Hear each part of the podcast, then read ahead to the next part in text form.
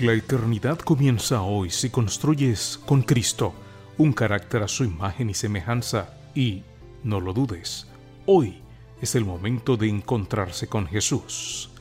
Carácter, ser como Jesús y disfrutar de la eternidad.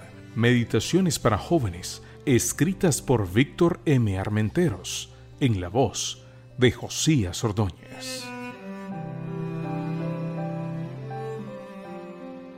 Dios y nosotros. Romanos ocho treinta y uno dice, ¿qué pues diremos a esto?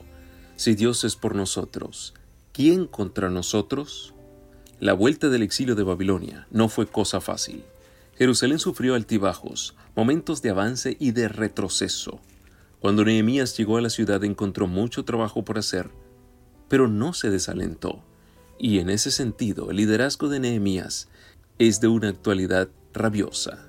Necesitamos personas que se asemejen a su modelo de gestión, personas que confíen más en Dios que en su propio carisma, personas que respeten los planes divinos por encima de sus intereses personales, personas que, en los momentos de dificultad, caminen junto al Señor.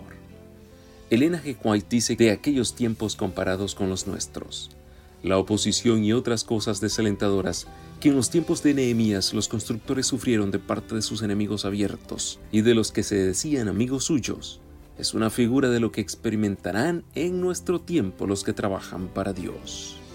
Los cristianos son probados, no solo por la ira, el desprecio y la crueldad de sus enemigos, sino por la indolencia, inconsecuencia, tibieza y traición de los que se dicen sus amigos y ayudadores.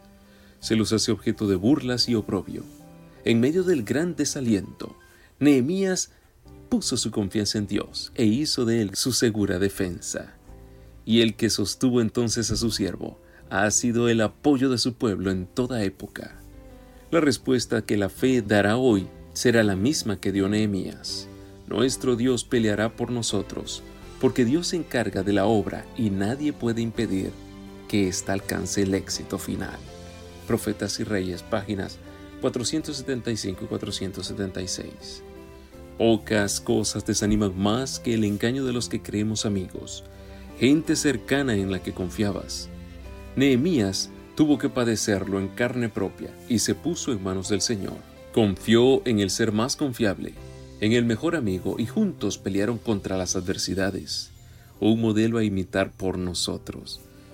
El escritor de este devocional dice que le resultan curiosas las marcas de amor en los árboles. A veces son simplemente un corazón con una flecha, en otras un par de nombres con un te amo en medio, o los más breves, José, X, María. Cuando leo a Pablo y su Dios X nosotros o Dios por nosotros, me parece que habla de una historia de amor con mucha confianza mutua. Una confianza que no teme las adversidades y motiva a avanzar.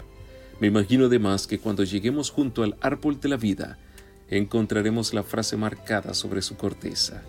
Y en ese nosotros, tú también estás incluido.